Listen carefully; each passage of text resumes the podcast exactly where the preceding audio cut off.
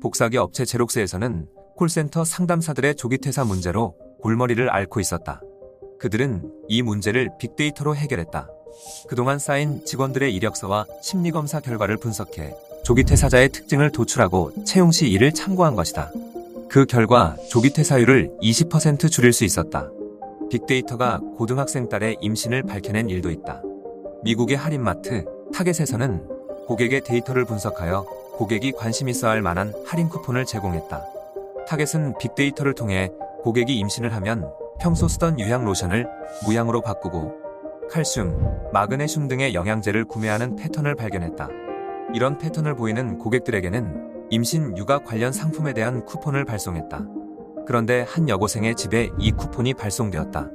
화가 난 고등학생의 아버지는 학생의 임신을 부추기냐며 항의했지만 얼마 뒤 딸이 진짜 임신한 것임을 알게 되었다. 이처럼 빅데이터는 이미 우리 생활에 깊게 관여하고 있으며 앞으로는 더욱 영향력을 넓혀갈 전망이다. 빅데이터 전문가는 향후 20년간 가장 발전 가능성이 크고 전망이 밝은 직업으로 뽑힌다. 빅데이터 전문가는 미국에서 고연봉 직업 1위를 차지하기도 했으며 많은 기업이 앞다퉈 빅데이터 인력을 모집하고 있다.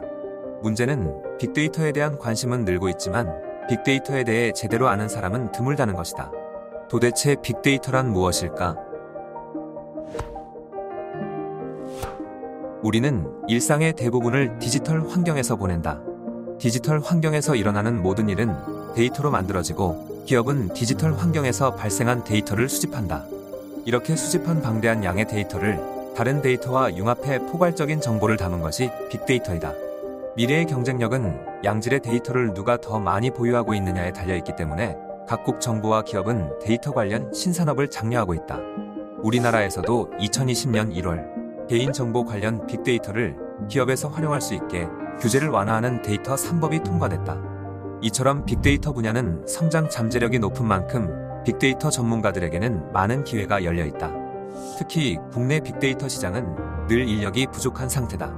하지만 아직 직무가 제대로 정의되지 않아서 빅데이터 전문가가 되고 싶은 학생들이나 구직자들은 취업을 어떻게 준비해야 할지 혼란스러울 수밖에 없다. 빅데이터 직무는 데이터 엔지니어, 데이터 애널리스트, 데이터 scientist, 데이터 researcher 등으로 구분할 수 있다. 쉬운 예를 들어보자.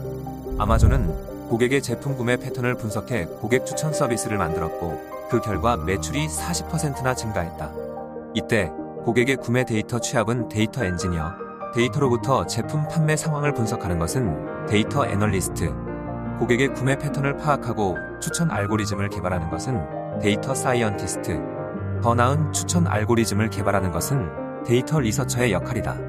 데이터를 체계적으로 관리하는 기업이 늘어나고 기업에서 수집하는 데이터의 양이 증가하며 빅데이터 전문가에 대한 수요는 끊이지 않을 것이다. 4차 산업혁명이라는 대변혁의 시기, 성공을 좌우할 키워드는 빅데이터가 될 것이다.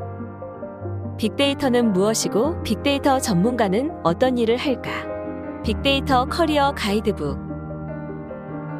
이 콘텐츠가 도움이 되었다면 구독과 좋아요를 눌러주세요.